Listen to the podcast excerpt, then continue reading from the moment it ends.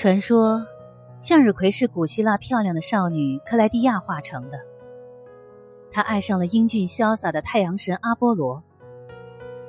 可惜，落花有意，流水无情。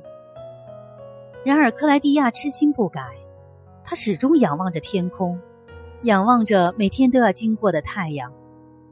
最终，她化成了一株向日葵。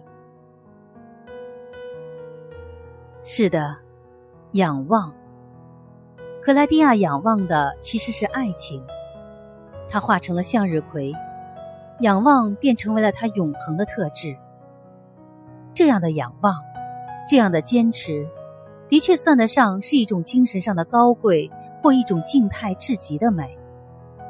但细细一想，却又不免令人徒生几许寂寞。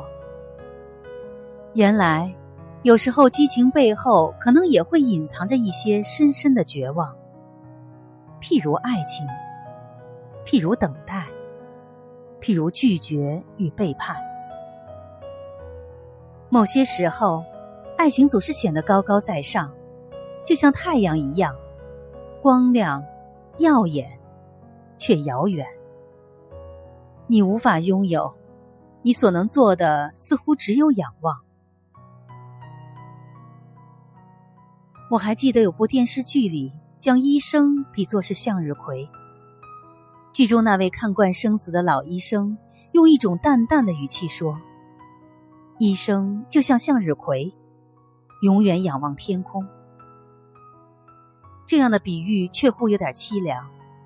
对于医生来说，仰望可以说是怀抱着对生命的某种渴望，但也可以说。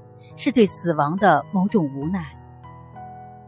命运就像头顶的天空一样深邃，一样不可知，你无法预测，也无从把握。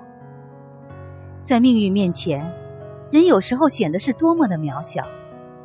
你所能做的，似乎也只有永恒的仰望。其实，不仅仅是向日葵。最近，我时常会想起这样一幅画面：在无垠的旷野上，一匹来自远方的狼仰望着天空，它的头顶上是点点星光。我忘记了是在哪儿见过这样的画面了，或许是一些零碎的影像，或许是某位画家笔下画，但是他真实而苍凉的形象却长久的占据着我的脑海。那样一匹在旷野里流浪的狼，它也是被黑暗中的星光所吸引的吧？在它的内心，肯定也会有一些难以忘怀的美好。这些或许正是他不断前行和活下去的力量。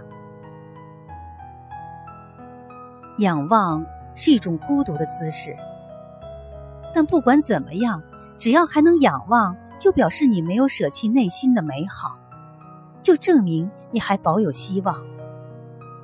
事实上，在某些时候，我甚至认为仰望这样一种姿势，应该是我们人类所共有的一种姿势。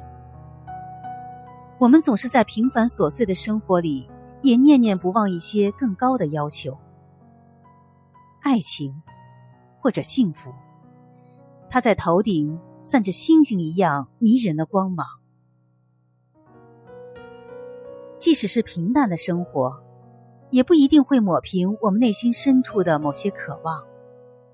如果还有，请不要轻易的选择放弃。